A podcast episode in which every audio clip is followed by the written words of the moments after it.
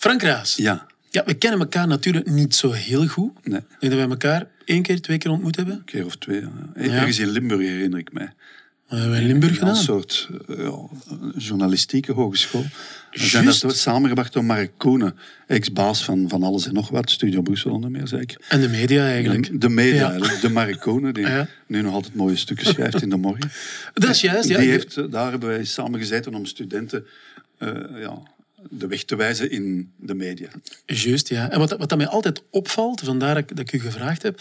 ehm jij zit super ernstig met uw job. Hè. Doet dat ook...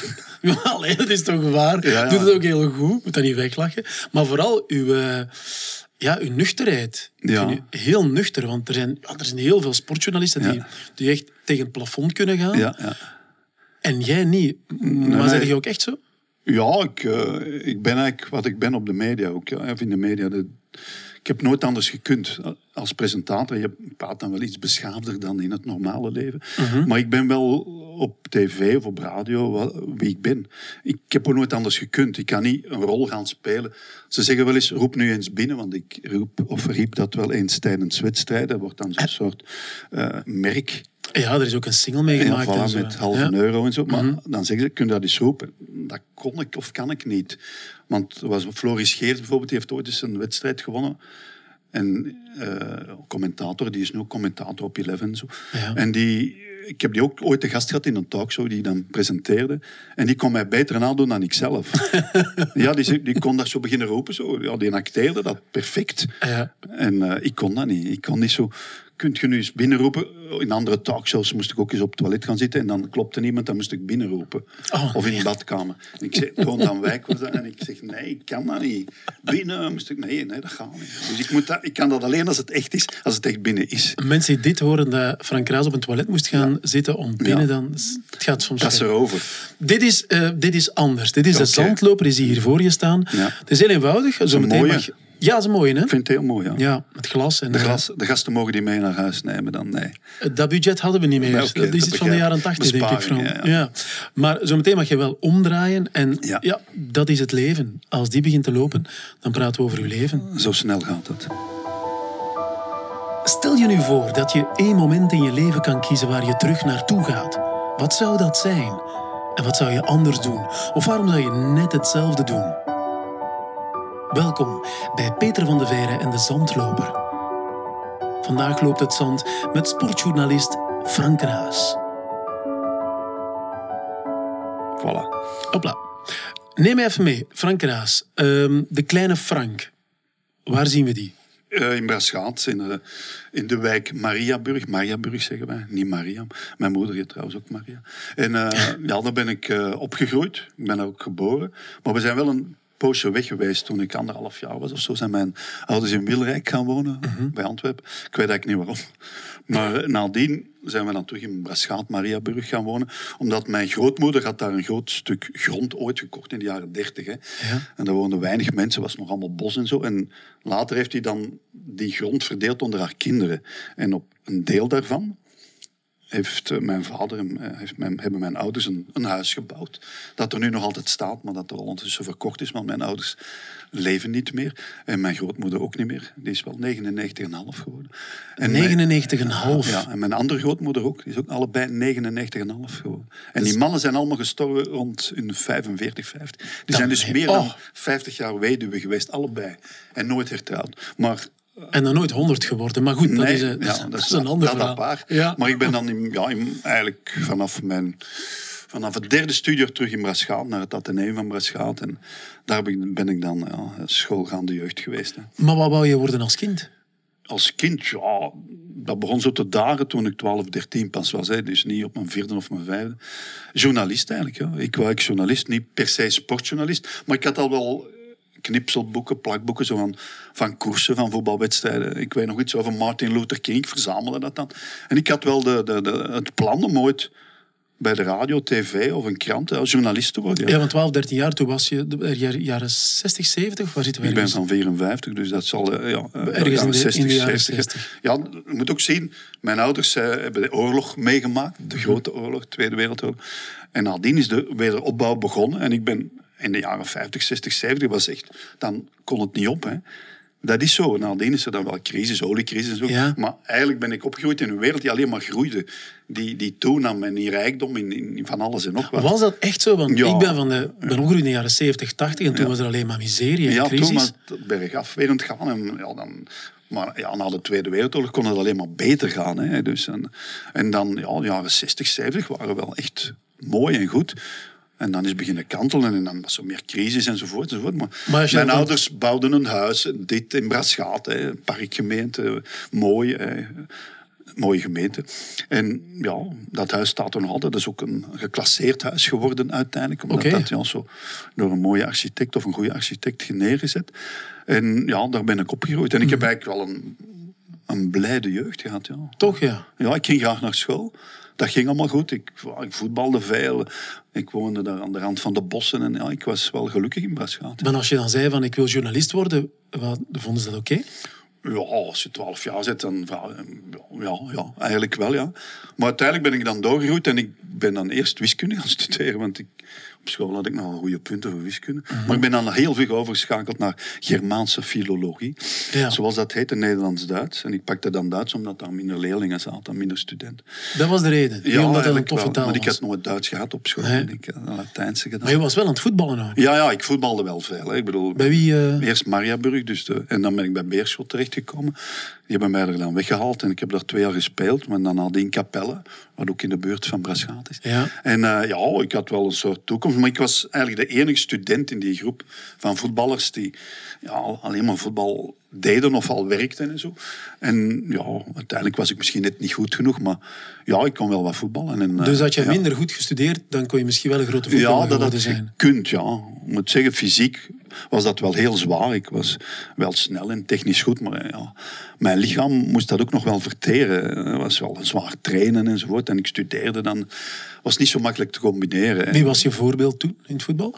Bah, ik trainde onder de grote Rick Koppes, was de hoofdtrainer. Die, Ah, oké. Ja, die was toen trainer. Dat was ook niet de gewoonste. Nadien heb ik, er, heb ik die ook beter leren kennen. Toen ik journalist was, heb ik een grote eh, ja, reportage over hem gemaakt, over zijn leven. Ik heb ook gesproken op eh, zijn overlijden in de kathedraal van Antwerpen. Mhm. Want dat is, eh, Rick was wereldberoemd in Antwerpen.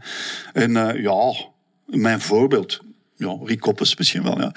Ik was een aanvallend type in het voetbal. En, maar fysiek was dat wel zwaar. En uiteindelijk, ja, ik moest dan studeren. En ik zei dan tegen de trainer, eh, ja, ik moet toch gaan studeren, passen. Want ja, dus, examens komen eraan in de, universiteit.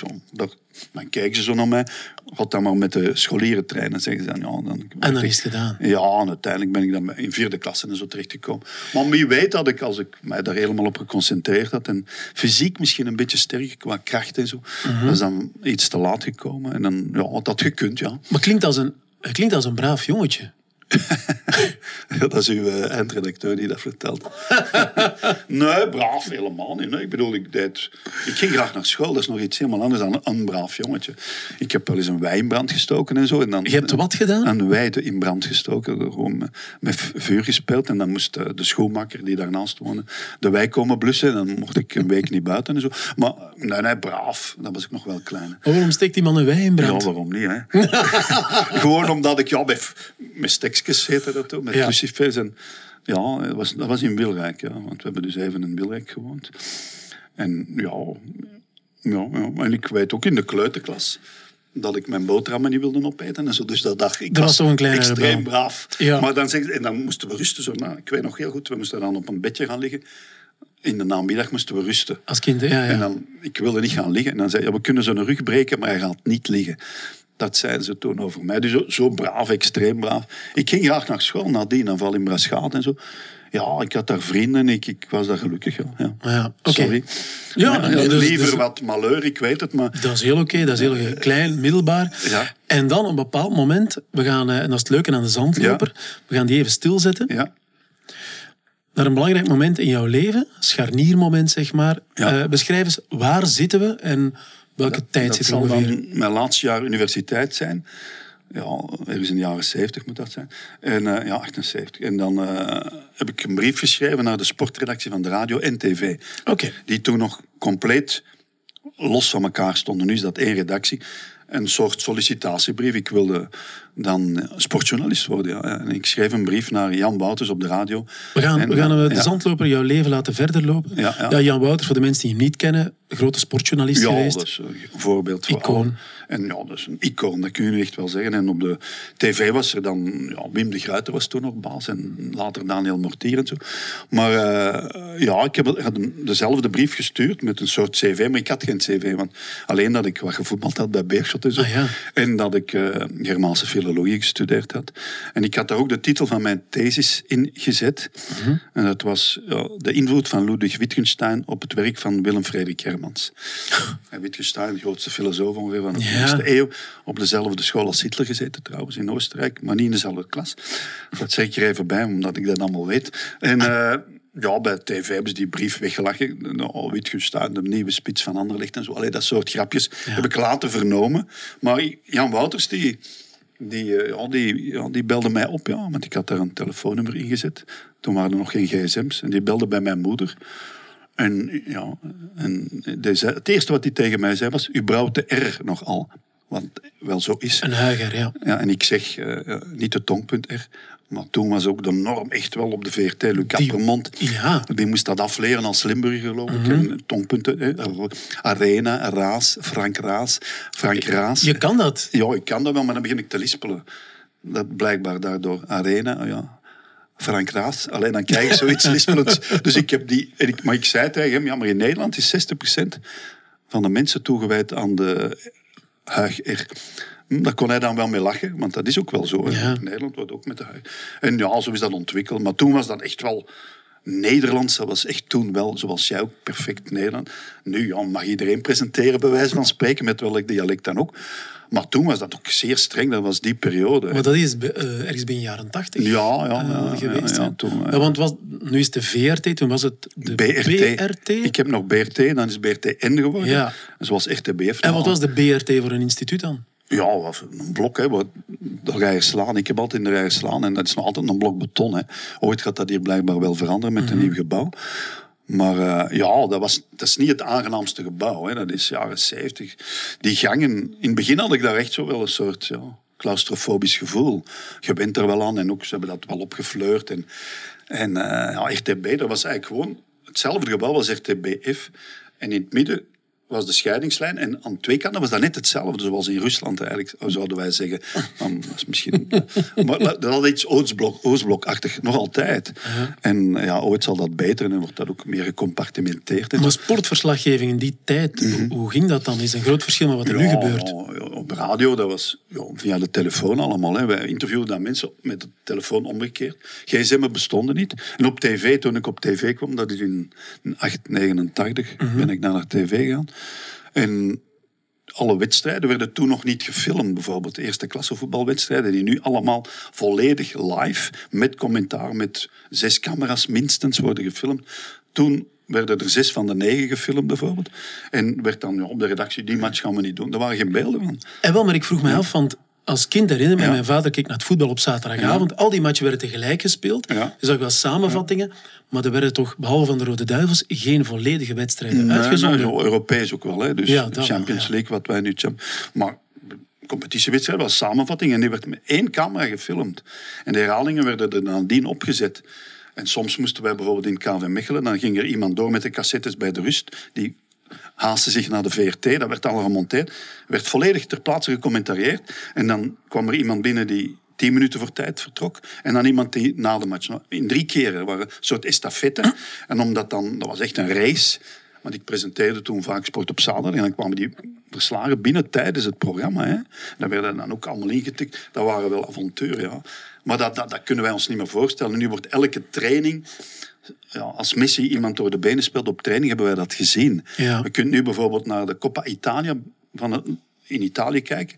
Bij de vrouwen bijvoorbeeld. Je kunt volledige wedstrijden van de, de Italiaanse voetbalbeker bij de vrouwen. Dan denk je, ja, straf.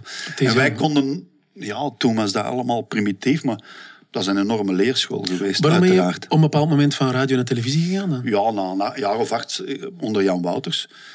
Dan eh, ja, wou ik wel andere horizonten verkennen. Dat ging dan niet zonder slag of stoot, want die redacties, dat was echt gescheiden. Een, een soort vijandigheid zelfs tussen.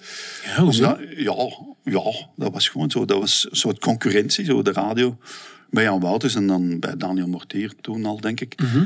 Ja, dat waren niet de beste vrienden. Zijn allebei overleden, dus we gaan daar niet Ah verder ja, over. die twee bazen. Ja, die, die ja en ook wel die redacties. Wij kennen elkaar wel, want Karel Huibers werkte dan. Pas op, die. En dan ben ik naar tv gestapt, pas op. Mark Uitroeven werkte daar, Karel Huibers werkte daar, Ivan Sonk, Alain Konings. Dat was wel een broeihard van talent. Hè. En ik, en ik kwam ik er nog bij. En, maar ik ben er, lang, ik ben er altijd langs gebleven, want veel van die anderen zijn uitgezwermd. En Mark Uitroeven, ja, iedereen kent zijn parcours. Karel Huibers ook in Nederland gewerkt. Ja. en een podiumpresentator zoals er weinigen waren. Ja, Karel was toen ook wereldberoemd in, in, in, in, in- in België. Hè. Dat was een sekssymbool ook. ja, ja, Karel, dat was dat. Ik bedoel, ik ben ook... eh, mijn eerste vrouw was de nicht van Karel Huybrechts, hè. Vivian Huybrechts. Ik, ben, ik was aangetrouwde familie van Karel en wij Oké. kenden elkaar goed. Wij gingen vaak samen joggen en dit en dat. En dan is er, een, als ik naar tv overstap, dan is er wel een soort frictie geweest, maar dat is dan wel goed gekomen. En je zag, je was een concurrent. Ja, ja, ik deed aan voetbal, hij deed voetbal en dit en dat. Oké, maar ja. oké, dat is allemaal wel gaan liggen hoor, de vrij. Dat is geluid. En eh, ja, dat was wel ongelooflijk, want veel mensen zijn bij de sport begonnen. Bart Scholz, Stef Wouters, zijn allemaal bij de sport uitgegroeid, uit begonnen en ook een jaren gewerkt zelfs. Hè. Dus de sport is altijd wel een, een soort vijver van nieuw aankomend talent geweest. Je kon daar ook mensen lanceren. Hè. Stuurt je naar een voetbalwedstrijd en die moeten dan via de telefoon een verslagje maken. En dan kun je al, hè, Terry Verpiest, alleen noem maar op. Eddie Groenwald, ze zijn allemaal daar begonnen. Hè, ja. Ja, maar wat- je daarnet ook zei, voordat we aan het gesprek begonnen. En ik had dat niet door, want ik heb, ik heb weinig met sportverslaggeving. Ik hoor dat heel graag, maar ik kan het zelf niet. Nee. Maar het gebeurt allemaal live. Het, het klinkt absurd, maar je kan niks Nee, voorbereiden. nee, 90% van wat wij doen of deden, ja, was live. En dan is een enorme leerschool. Hè. Je moet altijd improviseren en, en je moet die volledige wedstrijden vol praten, ook als er niks gebeurt. En ja, je moet je wel voorbereiden, maar die voorbereiding, ja, dat is maar voorbereiding. En ook ja, sportweekend en al dat soort programma's, extra time lang, dat is allemaal live. Hè. Het is ooit begonnen met een brief aan Jan Wouters. Weet je Ja. nog wat je erin schreef? Ja, dus ik schreef daarin dat ik voetbalde. Bij Beerschot had gevoetbald. En dan die thesis. En bij de tv hebben ze dat weggelachen. Heb ik nadien van Karel Luijbeks vernomen. Van, oh, Wittgenstein. En eh, ja, dan ben ik begonnen. En dan...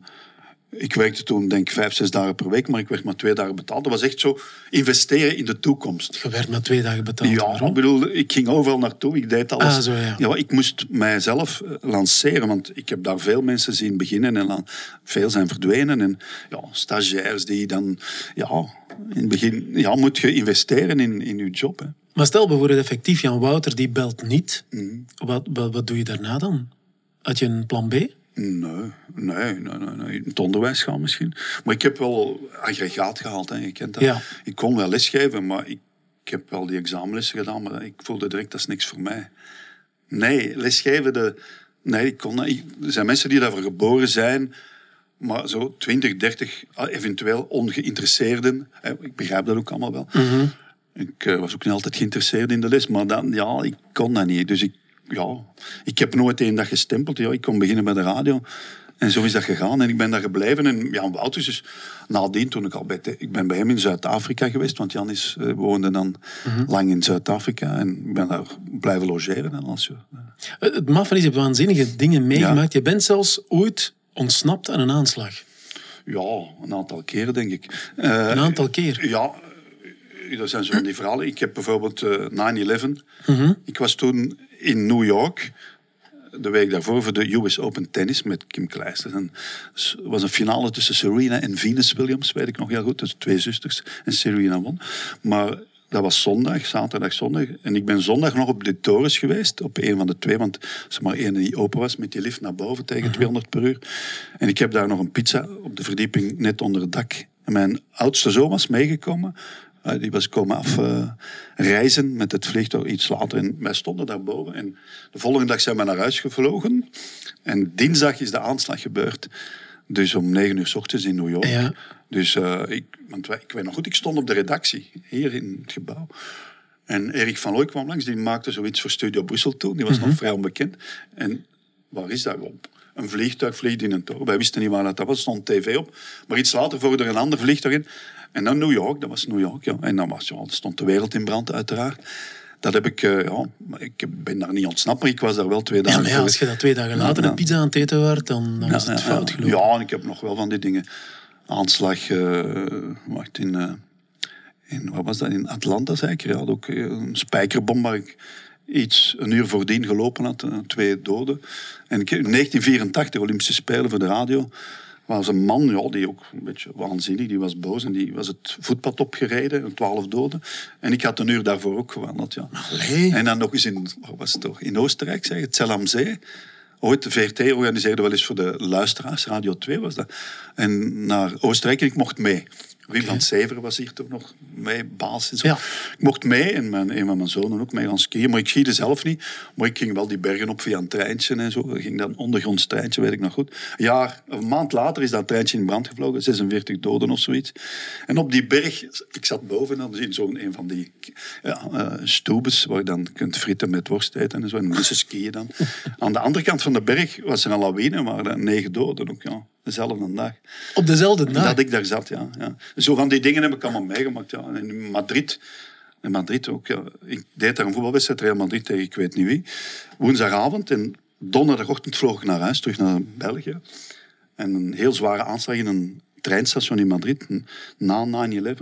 En ook met 100 doden. Hè. En ik was toen in, aan het vertrekken op de luchthaven.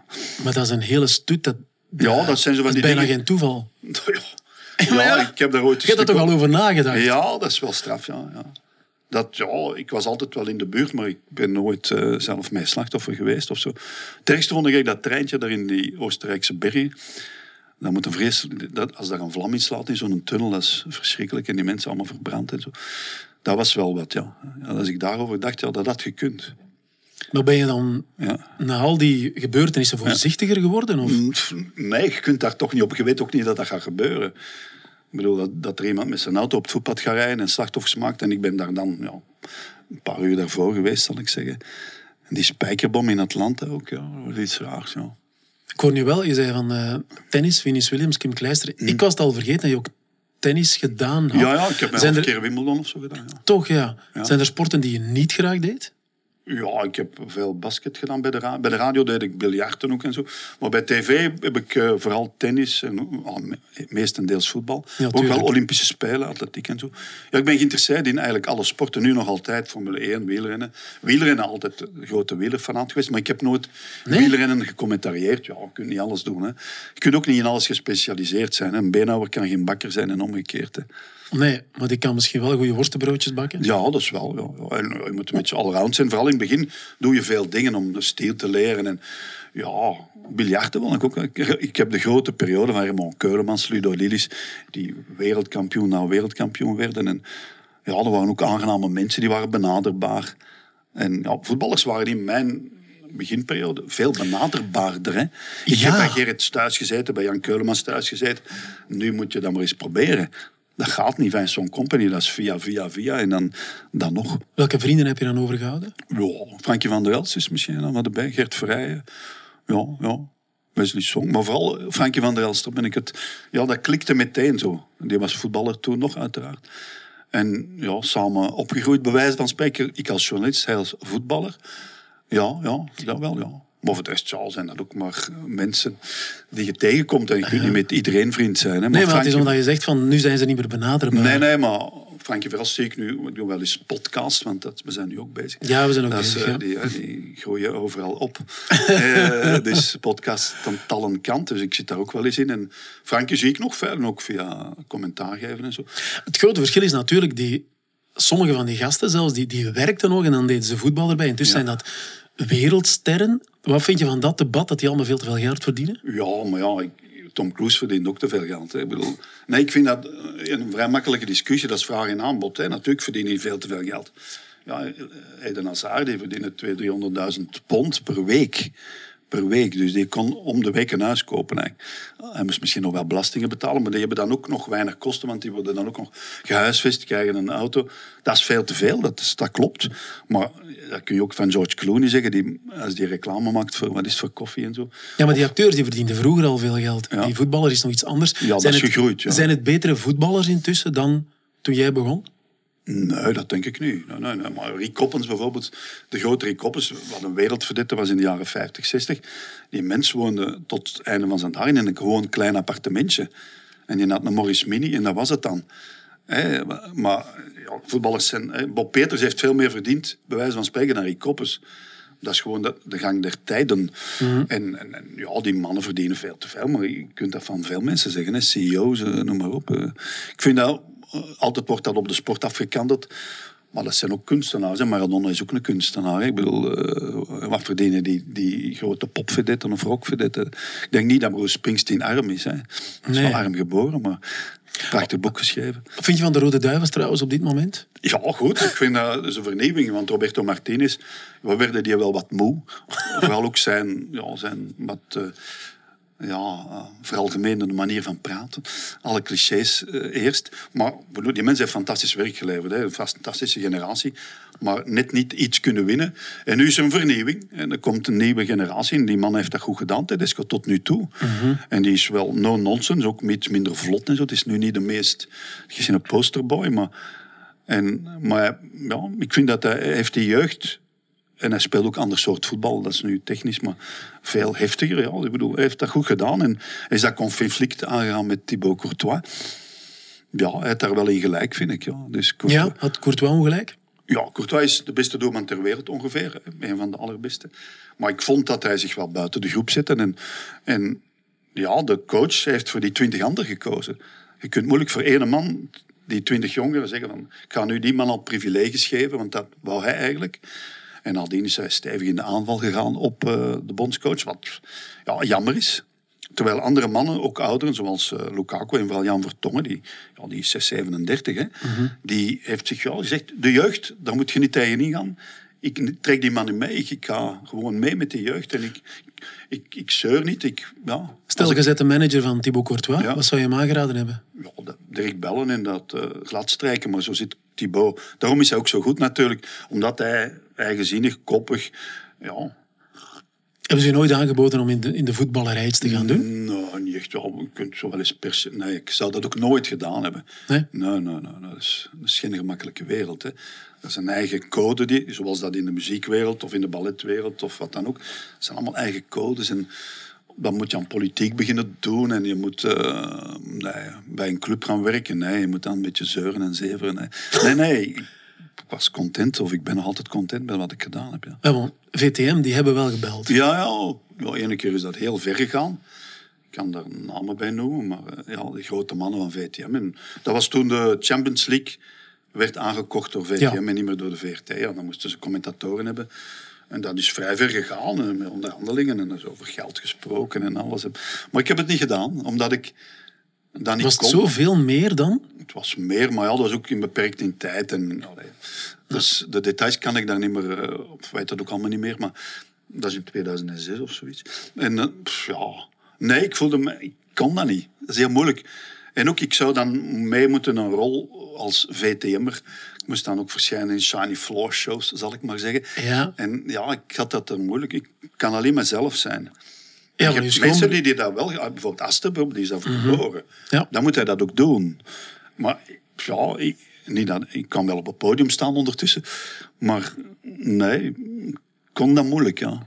Ik kon moeilijk weggaan. Geen spijt van. Nee, nee, nee, absoluut niet. Nee, nee, nee. Als ik zie hoe het geëvolueerd is en zo. Nu ondertussen is de VRT wel bijna alle rechten kwijt, ook in sport. In mijn tijd was dat niet. Wij wel En toch is Sportza nog nooit zo groot geweest. Nee, dat is waar. Maar ja, dat eens uit. overleeft. Hè. Ondanks al die besparingen hè, blijft dat hier toch altijd scoren en scoren. Dus er moet hier toch wel talent zitten. Hè. Zal het dat zijn? Ik, ja, eh, ondanks het eh, verschrikkelijke Oostblokgebouw kwam ik hier dan... Ja, dat was ook mijn sociaal leven voor een groot stuk. Hè. Maar in het weekend altijd werken. Zes weken naar, eh, naar, naar Brazilië, naar Rusland, naar, naar Japan en wat was het, Korea. Het is ja lang weg van huis, Olympische Spelen. Ja.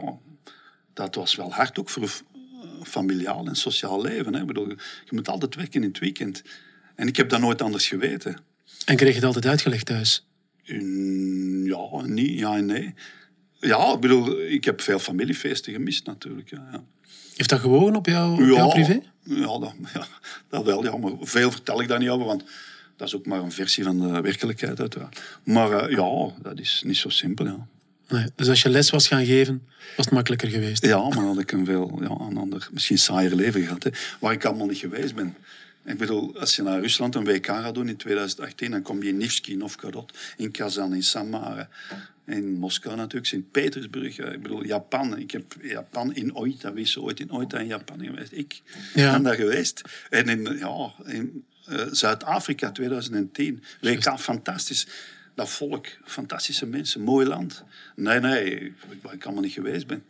Ja, we glunderen als je erover begint. Ja, Olympische Spelen. Ik ben ook naar het WK. Waar was het ook alweer? In Australië, ja, in Perth. Dat is links onderaan ligt dat. Hè. Dat ligt, eh, de dichtstbijzijnde stad ligt 1500 kilometer van Perth. En daar was het WK zwemmen, waar Fred de Burggraven goud haalde, ook op het WK. Dat zijn onvergetelijke momenten natuurlijk. Want wie komt er nu in Perth zomaar? Ik. Jij dus. Dus voilà. Dus Hoe lang is ik- geleden dat je hier geweest was, in het Een VRT-gebouw? half jaar of zo, denk ik. Ja. Hoe voelt het om terug te zijn? Ja, dat doet wel iets van de- langs die autostrade naar hier rijden. Dat is toch wel, ja.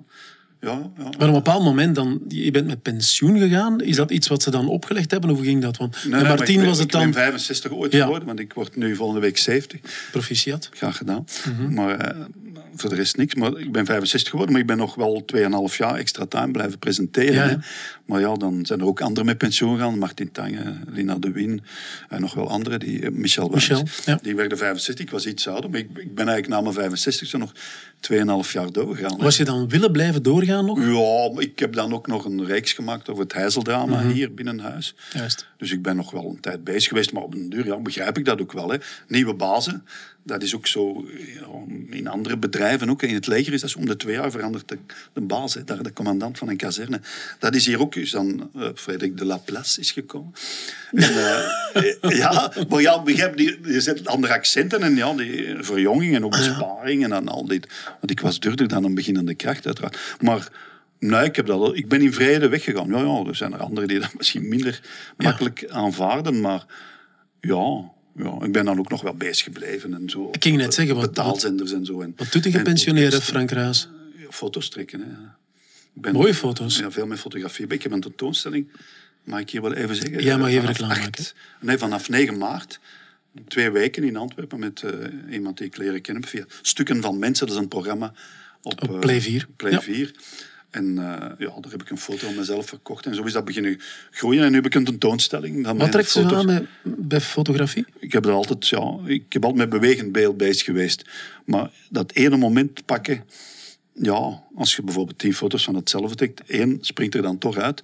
En dat is ook het moeilijkste bij fotografie, ja, die foto eruit halen. Hè. En tegenwoordig kan dat allemaal. Hè. De computer is dus een donkere kamer. Vroeger was dat echt film en zo. Dat heb ik eigenlijk nooit. Maar 20, oh, 25 jaar geleden is de digitale fotografie ontploft. Allee, beginnen groeien en ja, nu gaat dat allemaal verder en verder. En ik heb mij daar ja, ook meer in verdiept en toestellen beginnen kopen, lenzen beginnen kopen. En ja, dat leren ontwikkelen via de computer. Ik ben een autodidact op dat gebied. En ja, ik heb nu een tentoonstelling. Ja. Je zei net van, ik word 70. Sommige mensen die aan het luisteren zijn. Dan ben je al 70. Ja. Wat voor een feest wordt dat? Niks speciaals.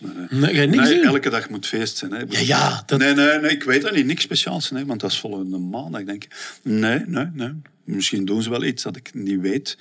Maar voor mij hoeft dat niet. Nee, nee, nee. nee. Elk, eh, nee. Nee, nee, nee. 70 is, is dat om te vieren. Elke dag is om te vieren, Frank. over Ja? een helft, hè, wil dat zeggen. Hè. Tenzij ik 150. Dat zou heel straf zijn. Ja, Ja, ja. Ik er nog wel doen uiteindelijk. Ja. Wie weet, ja. Maar zit je daarmee dat, dat, dat je 70 wordt? Ja, dat is toch wel, ja, dat is toch wel, ja. 70, hè, ja. Ja, ja. Maar eh, 60 is ook iets, 50, 40, noem maar op. Maar eh, ja, 70, maar...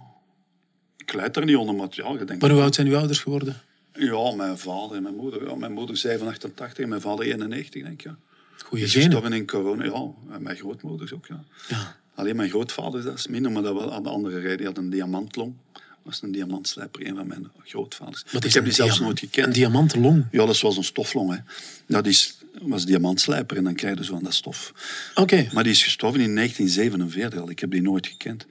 Maar het schijnt een hele lieve man geweest te zijn. Oké. Voilà. Maar wat je zegt van, ja, ik zie jou wat knikken, zo 70, ja. Ja, Waarom... Ja, je hebt toch al zoveel gedaan, dus dat is toch tuurlijk, maar ik blijf graag bezig. Hè, want pensioen dat is allemaal wel fijn. Maar niet dat dat gat was, want ik heb nog een zoon van 15. Enzovoort, enzovoort. Ik ben altijd op die manier wel jong aan het blijven. Maar ja, ja, ja. Ja, wat vindt hij ervan dat zijn vader 70 wordt? Ik weet dat niet. Ik zal het hem eens vragen. Dat weet ik echt niet. Die vindt dat normaal. Heel normaal. Hè. Zijn moeder is pak jonger. hè. En ja, dat werkt allemaal goed. Ja, ja dat is een ongelooflijk lieve, slimme gast. Ja. Ah ja, wil, wil die iets met sportjournalistiek gaan doen? Of? Nee, die, die zit nog in het, eh, wat is dat te nemen? Van Bergen. En nou, ja, die, wat wil die gaan doen? Hij is goed in wiskunde en zo. dat. Jij toch ook toen? Ja, ja, ja, een slimme gast. Zou ja. kunnen. Maar ik heb nog drie andere zonen ook. Hè. Ja. Ja, Wat doen die eigenlijk allemaal? Ja, er woont er een in New York bijvoorbeeld. Ja. Pim, die al lang bij de mensen gewerkt heeft, het productiehuis. En die woont nu in New York. En eh, ik heb nog een andere zoon, ja. de oudste zoon. Die eh, werkt, wat doet hij eigenlijk? Ja. Dat is eigenlijk een chemicus of zoiets. Ja, die- ja, dat is fantastisch en dat is een hele lieve gast. En dan nog de jongste die er werkt. Ja, die organiseert veel. Ja. Die heeft eh, festivals en zo. Die heeft ook, heeft ook wel iets mee, ja, met, eh, Werchter te maken en zo. Ja, ja. Oké. Oh, hij, heeft een eigen, Allemaal een eigen andere firma. dingen. Ja, maar ik vertel dat, zij moeten dat zelf maar vertellen. Tuurlijk, ja. Ik ben niet iemand die dan heel de familie toestand en eh, al dat dus- soort dingen op tafel legt. 70. Ben je bang voor de dood? Of ik bang van de dood ben. Ik ben eens aan mijn hart geopereerd. Hè. Dus in Ja. eh, 19... Wat was het ook weer? Oh, oh. 89, zeg. Wacht, nee. ik Kan... Ja, ik zie je nog staan op de cover van de Humo met die nee, nee, rits. nee, nee, het is niet... Ja. Ja. Zeg ik nu 89, dat kan niet. Nee, nee, nee. nee ja. 2009. Was je dan bang? Nee, daarvoor niet, maar nadien heb ik wel beseft ja, dat er een soort eindigheid wel is. Hè. Dat klopt wel, ja. Ja, ik ben aan mijn hart geopereerd. Ik heb een... eh, ik heb een soort eh, kunstklep. Hè. Ja. Maar ik, dat, ik heb daar nooit last van gehad of zo. Hè. Maar dat is wel een zware operatie uiteraard. Ik heb drie maanden gerevalideerd en dan ben ik, dan ben ik begonnen met dat eh, nieuwe programma met Filip Joos. In 2009, dat is datzelfde jaar. Hè. Mhm. Maar eh, ja, dat was wel wat, ja. Dat was wel heftig. Maar dat, dat is allemaal oké intussen toch? Wat blieft? Dat is allemaal oké? Ja, dat is allemaal oké. Alleen, ja, je moet dan bloedverdunners nemen tot het einde van je dagen. Ja. Omdat dat een kunstklep is, hè. dat is in titanium en zo. Tussen is de zandloper die is leeggelopen, Ja. dus eh, het leven is even voorbij. Ja, Qua zandloper toch? Ja. Hoe moeten de mensen zich Frank Raas herinneren? Als dat er niet meer is. als, eh, als een integere mens ja, die altijd zichzelf gebleven is. Ik heb weinig toegevingen gedaan zo aan, ja, mij aanpassen aan dingen die ik niet... Ik, deed, ik kon moeilijk iets niet graag doen. Ik moest er plezier aan hebben. Ik ben graag sportjournalist geweest, heb graag geleefd, heb graag eh, kinderen gemaakt. eh, get- getrouwd geweest ook. Ik kom zeer goed overeen met iedereen die in mijn leven is geweest. Nog altijd.